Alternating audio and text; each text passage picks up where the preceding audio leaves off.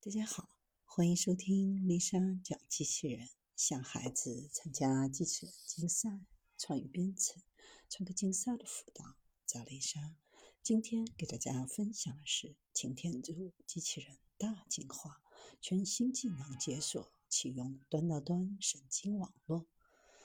擎天柱机器人一年前首次上台时，动作还略显僵硬，现在居然成了一家大师。还用上了自动驾驶系统同款的端到端神经网络架构，无需任何规则代码就能学会分拣物品。用马斯克自己的话说：“光子进，行为出。”大家认为动作如此优雅流畅，很难相信视频是真的。还有人注意到机器人脖子后面有个红色的按钮，是不是如果机器人要统治世界了，别忘了摁这个？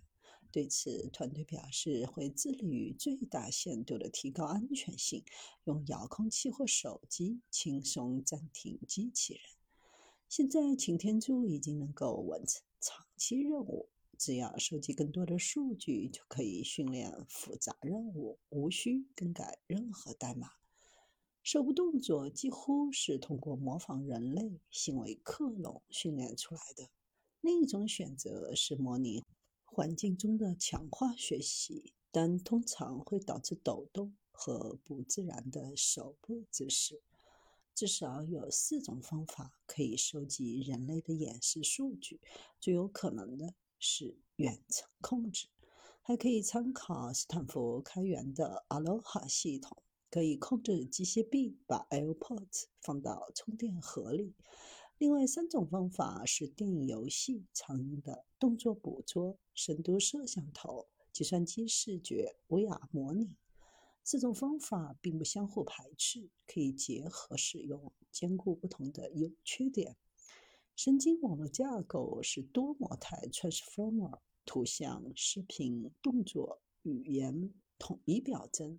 动作部分需要将连续的信号转化为离散的 token。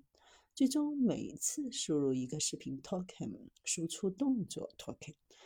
最接近的系统还可以参考谷歌的 RT1 以及英伟达的 VIMA。